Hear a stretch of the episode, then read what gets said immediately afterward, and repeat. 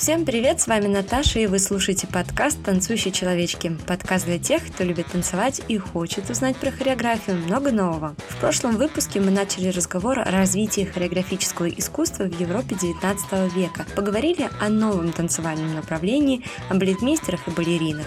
В этом выпуске мы продолжим эту тему. Началась вторая половина 19 столетия. На парижской сцене пролетела длинная плеяда звезд разной величины. Последовал наплыв иностранных артисток, жаждавших добиться дебюта на первоклассной парижской сцене Гранд-Опера. Успех на этой сцене давал нравственный диплом названия знаменитости. В свою очередь, дирекция оперы шла навстречу желаниям публики, требовавшей постоянных хореографических новинок. Лакомых до новизны абонентов она старалась знакомить с неизвестными балеринами, просившими дебют дебюта. Такими были балерины, прима-балерины из Милана, Фуока, которая произвела прекрасное впечатление в Гранд-Опера в балете «Бетти» в 1846 году. Балерина Ги Стефан была приглашена в Гранд-Опера, но публика не оценила резкого таланта, признав ее манеру танцевать совершенно непригодной для классической оперной сцены. Балерина Иэла, по происхождению испанка, составила себе репутацию прекрасной характерной танцовщицы, но на сцену Гранд-Опера так и не попала. Парижские блюстители классического искусства приходили в трепет, глядя на итальянскую виртуозность, пустившую глубокие корни в балете. Разъезжая по Европе, итальянки миланской школы приводили в соблазн местных французских артисток, воспитанных в строгих формах классицизма. И они заражались этими примерами, стараясь подражать итальянкам в их хотя и очень трудных, но малохудожественных темпах, которыми француженки старались превзойти своих непрошенных заезжих учительниц. Но французские балетмейстеры и учителя танцев зорко стояли на страже старых добрых традиций, поддерживая изящество форм и красоту линий, составлявших главную прелесть сценической хореографии. Французский балетмейстер Жозеф Мазелье в 1840-50-х годах считался одним из лидеров европейской хореографии. Он был ведущим танцовщиком и постановщиком Парижской оперы, и с его именем прочно связывают расцвет французского балетного романтизма. Мазелье во что бы то ни стало Стала хотел добиться лавров поэта, но многие его современники отмечали, что для составления балетного либретто недостаточно быть хорошим хореографом. Но, как это бывает, они ошибались. Некоторые балетные постановки имели успех и вошли в историю парижской оперы. После Мазилье место балетмейстера в опере занял Люсьен Петипа, который пользовался любовью публики как превосходный танцовщик. Запомните эту фамилию, потому что с ним мы еще не раз встретимся. Он был изящным представителем классической школы. Танцы его отличались всегда элегантностью и корректностью. С ним охотно танцевали все балерины, потому что артист этот был красивым и ловким партнером, незаметно для публики, умевшим поддержать танцовщицу в самых трудных и эффектных темпах и положениях положениях. Его талант ценили и в Миланском театре Ласкала. В ранней молодости он выступал в Испании, где пользовался большим успехом. Вернувшись в Париж, Люсьен Петипа получил приглашение на сцену Гранд-Опера, где и оставался до конца своей жизни. В 1858 году он был возведен в звание балетмейстера. Первый балет Сакунтала, который ему довелось поставить, провалился, и его репутация немного пошатнулась. Но вот следующий балет «Грациоза» в 1861 году имел громадный успех. Он выдержал около сотни рядовых представлений и снова возобновили его в 1871 году. В этом же году им был поставлен также одноактный балет «Парижский рынок». В постановке этого балета много способствовал его младший брат, петроградский балетмейстер Мариус Петипа, старавшийся применить танцы к способностям и талантам таланту его жены, грациозной русской танцовщицы Марии Петипа, дебютировавшей на сцене Гранд-Опера. С Мариусом Петипа мы познакомимся поближе, когда будем говорить о развитии балета в России в XIX веке. Скажу только, что именно этот балетмейстер определил направление, по которому на протяжении десятилетий развивался русский балет. Как балетмейстер Люсьен Петипа не отличался никакой оригинальностью, поэтому в истории балета он не оставил никакого следа. В 70-х годах на сцене Гранд-Опера довольно долго не было ни одной первой танцовщицы. Все знаменитые балерины того времени покинули артистическую карьеру. Тальони давно перестала быть сельфидой, став преподавательницей танцев в Лондоне. Карлота Гризи простилась с Виллисами, чтобы поселиться в Женеве. Кто-то просто переезжал в отдаленные города Франции и жил спокойную семейную жизнь. И в это время на французской сцене появляются русские балерины. Первой такой артисткой была Зина Ришар. Она блистала на сцене в Петербурге, но на сцену Гранд-Опера попала не сразу. Она с успехом исполняла классические танцы в разных феериях. На ней женился танцовщик Гранд-Опера Мирант, благодаря влиянию которого она была переведена на первую парижскую сцену, где долго оставалась в качестве профессора танцев в младших классах. Она попала в оперу только после того, как ее талант вполне изящного стиля ярко проявился в феериях театра Сен-Мартенских ворот. За неимением знаменитых балерин, вышедших из Парижской академии танцев, всем маломальски даровитым приезжим артисткам дирекция оперы охотно давала дебюты. Первой дебютанткой была прибывшая из Петербурга со своим мужем, балетмейстером Мариусом Петипа, русская танцовщица Мария Петипа. Для красавицы-дебютанки Люсьен Петипа сочинил и в самое короткое время поставил одноактный балет «Парижский рынок». Это была красивая жанровая картинка, приспособленная балетмейстером к складу очень скромного юного, но вместе с тем грациозного таланта дебютантки. Кроме этого балета Мария Петипа выступила еще своей нравной жене и уехала обратно на родину. Парижу она не понравилась. В 1863 году Люсьен Петипа вступил в конкуренцию с вновь приглашенным балетмейстером, очень заурядным танцовщиком Артуром Сен-Леоном, который, однако, быстро приобрел влияние на движение хореографического искусства в Гранд-Опера. Артур Сен-Леон обрел репутацию талантливого балетмейстера, и произведения его ставились на всех европейских сценах. Он рано начал свою артистическую карьеру. С 14 лет давал концерты на скрипке и танцевал в разных городах Европы, а с 1843 года начал карьеру балетмейстера. Лучшими годами его композиторской деятельности было время пребывания его в Петербурге, куда он приезжал ежегодно для постановки новых балетов. Он любил переделывать свои балеты балеты для разных театров. Иногда же просто менял название, выдавая балета за новинку. Интересно еще то, что в России ему удалось поставить балет «Конек-горбунок» по мотивам сказки Петра Ершова. В компоновке балетов Сен-Леон шел по установочным образцам. Ему хорошо удавались сольные вариации, но не групповые. Но это не мешало считать себя незаменимым в хореографии и терпеть какие-либо возражения. Благодаря новому балетмейстеру дебютировала еще одна русская танцовщица, которая имела успех в Париже – Муравьев Муравьева Марфа Николаевна. Она пленила парижан не столько своей внешностью, а сколько своей строго классической техникой и замечательной ритмичностью ее движений. Балетмейстер Сен-Леон много путешествовал и находился в поисках новых талантов. Он искал как в Европе, так и в России. Был приглашен в город Ганновер, Северная Германия, для постановки двух балетов «Сальтарелла» и «Дух долины». Тут он увидел молодую начинающую балетную артистку, немку Адель Гранцеву. Ей было всего 14 лет, когда она дебютировала на сцене театра, но Сен-Леон признал в ней громадные способности к танцам. Он принял ее под свое покровительство и для окончательной шлифовки юной балерины поручил ее известной в Париже учительнице танцев госпоже Доминик. И за непродолжительное время из своей неизвестной скромной балерины создалась хореографическая звезда первой величины. При содействии Сен-Леона Гранцева сначала была приглашена на сцену Московского Большого театра. Здесь талант сказался в полном блеске, и Гранцева быстро перевели на Петроградскую сцену. Тем временем Сен-Леон, считая Гранцеву своей питомицей, неустанно хлопотал о принятии ее на сцену Парижской оперы. Это ему удалось, и Париж дал Гранцевой диплом первоклассной танцовщицы. Ее приветствовали единодушно, как звезду первой величины. Вообще, среди артистов Сен-Леон не пользовался особым уважением, кроме, конечно, тех, которых он отмечал своих вниманием. Пристрастие его к одним в ущерб другим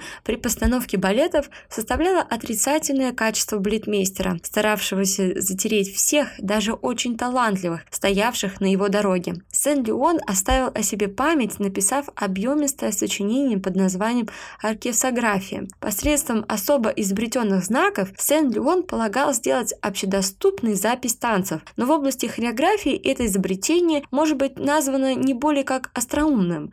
На практике же оно оказалось совсем непригодным. В течение 23 лет имя Сен-Леона гремело на всех европейских сценах, за исключением только Миланского театра Ласкала, куда этот хореограф неоднократно пытался попасть, но желание его не суждено было осуществиться. Нам достался составленный самим Сен-Леоном список балетов и дивертисментов в операх, сочиненных и поставленных им в разных городах Европы. Из прилагаемого списка видно, что деятельность Сен-Леона как балетмейстера была главнейшим образом сосредоточена в Париже и Петрограде. На сценах же других театров он повторял прежде сочиненные им балеты, ставя их под разными названиями. Список своих произведений Сен-Леон закончил горько для себя истиной, который считал насмешкой судьбы. Много труда, но мало денег.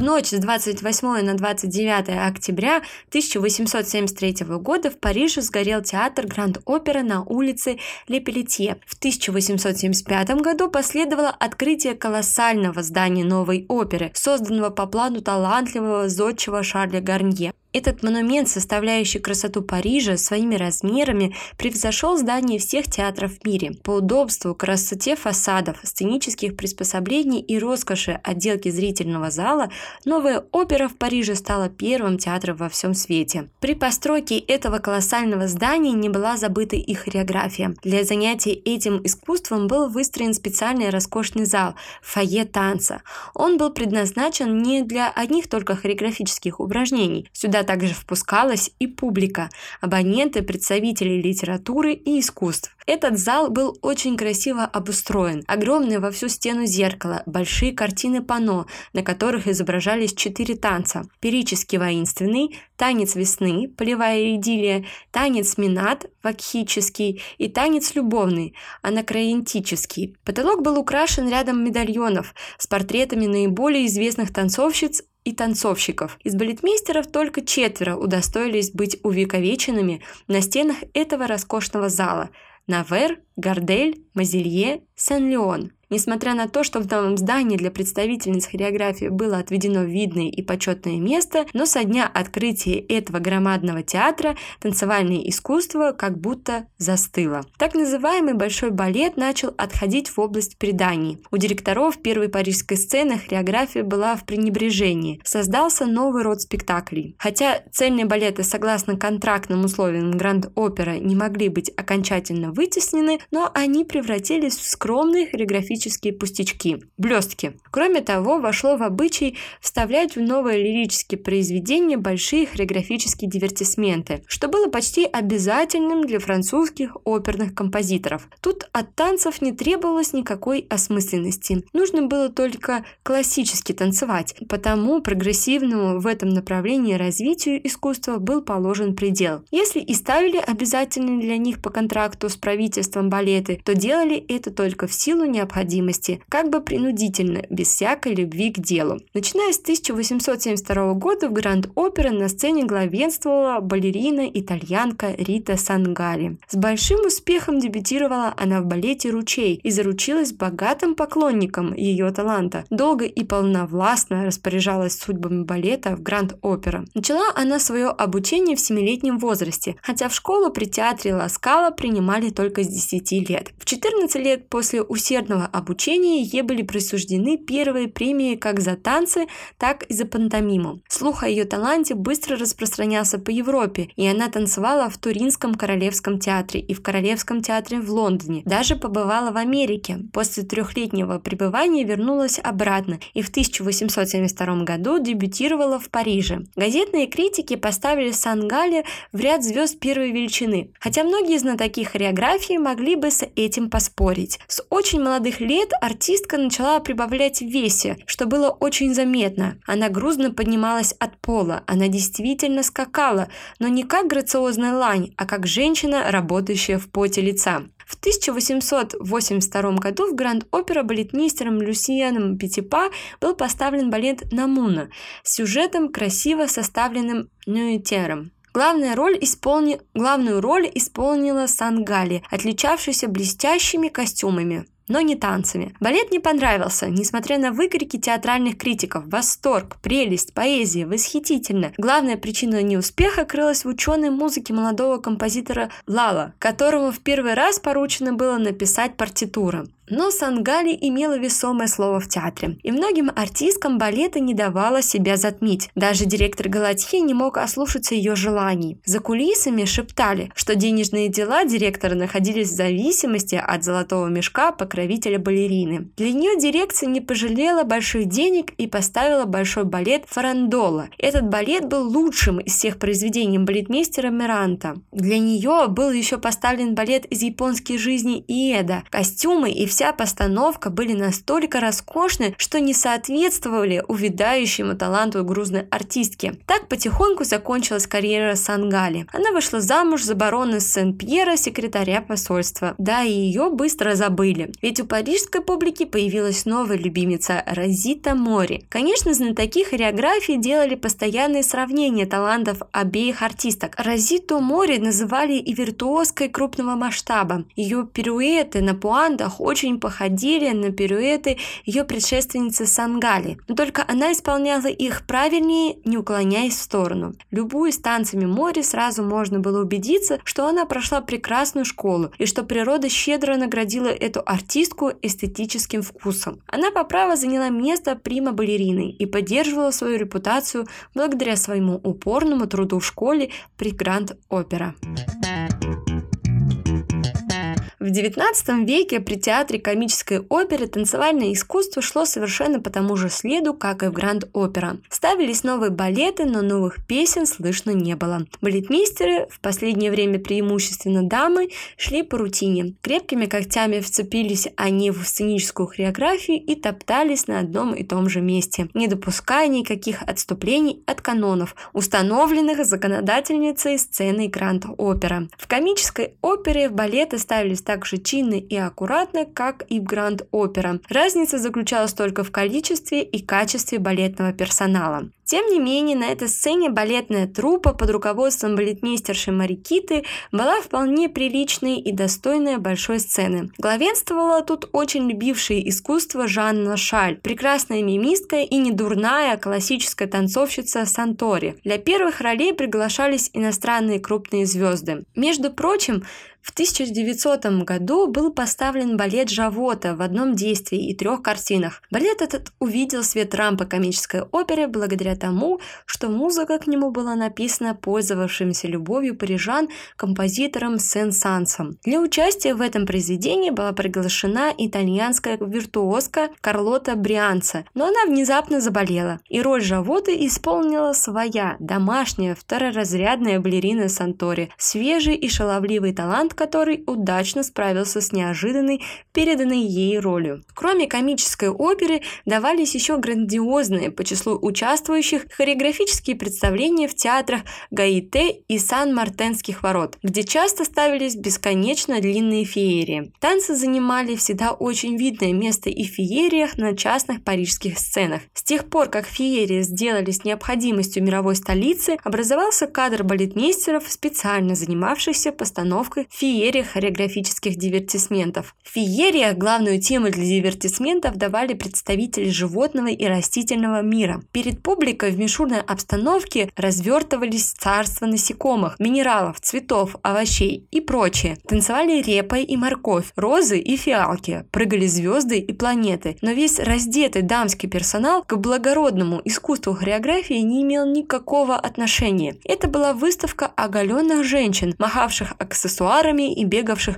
по сцене в более или менее живописных группах. Не изящество танцев, а отсутствие костюма составляло главную приманку для публики, хотя в этих дивертисментах участвовали громко возвещаемые звезды, но большинство этуалей были преимущественно итальянками довольно низкой пробы. В парижской опере почти полвека главенствовали только две балерины – Сангали и Розита Мори. Итальянские виртуозки на сцену Гранд-оперы совсем не допускались, но в конце века они имели возможность показать свой талант на частных сценах. Для громоздких балетных спектаклей в 1883 году в Париже был воздвигнут специальный Эден-театр. Тут ставились перенесенные из Италии грандиозные балеты итальянских модных хореографов. Для открытия этого театра поставлен был прогремевший во всей Италии балет «Эксцельзиор» сочинение Манцотти. Имевший колоссальный успех в Италии, балет этот с учено-философской подкладкой смотрелся парижанами как курьезная новинка. Но театр этот и в материальном отношении не оправдал ожидания антрепризы. Он вскоре закрылся, и таким образом помпезные балеты феерии с итальянскими виртуозками не нашли себе прочного приюта в столице Франции. На этом мы закончим закончим с вами знакомство с историей развития хореографического искусства в Европе в XIX веке. Мы рассмотрели два государства – Францию и Италию, которые диктовали правила, каким должен был быть балет того времени. В двух театрах Гранд-Опера и Ласкала трудились балетмейстеры и балерины,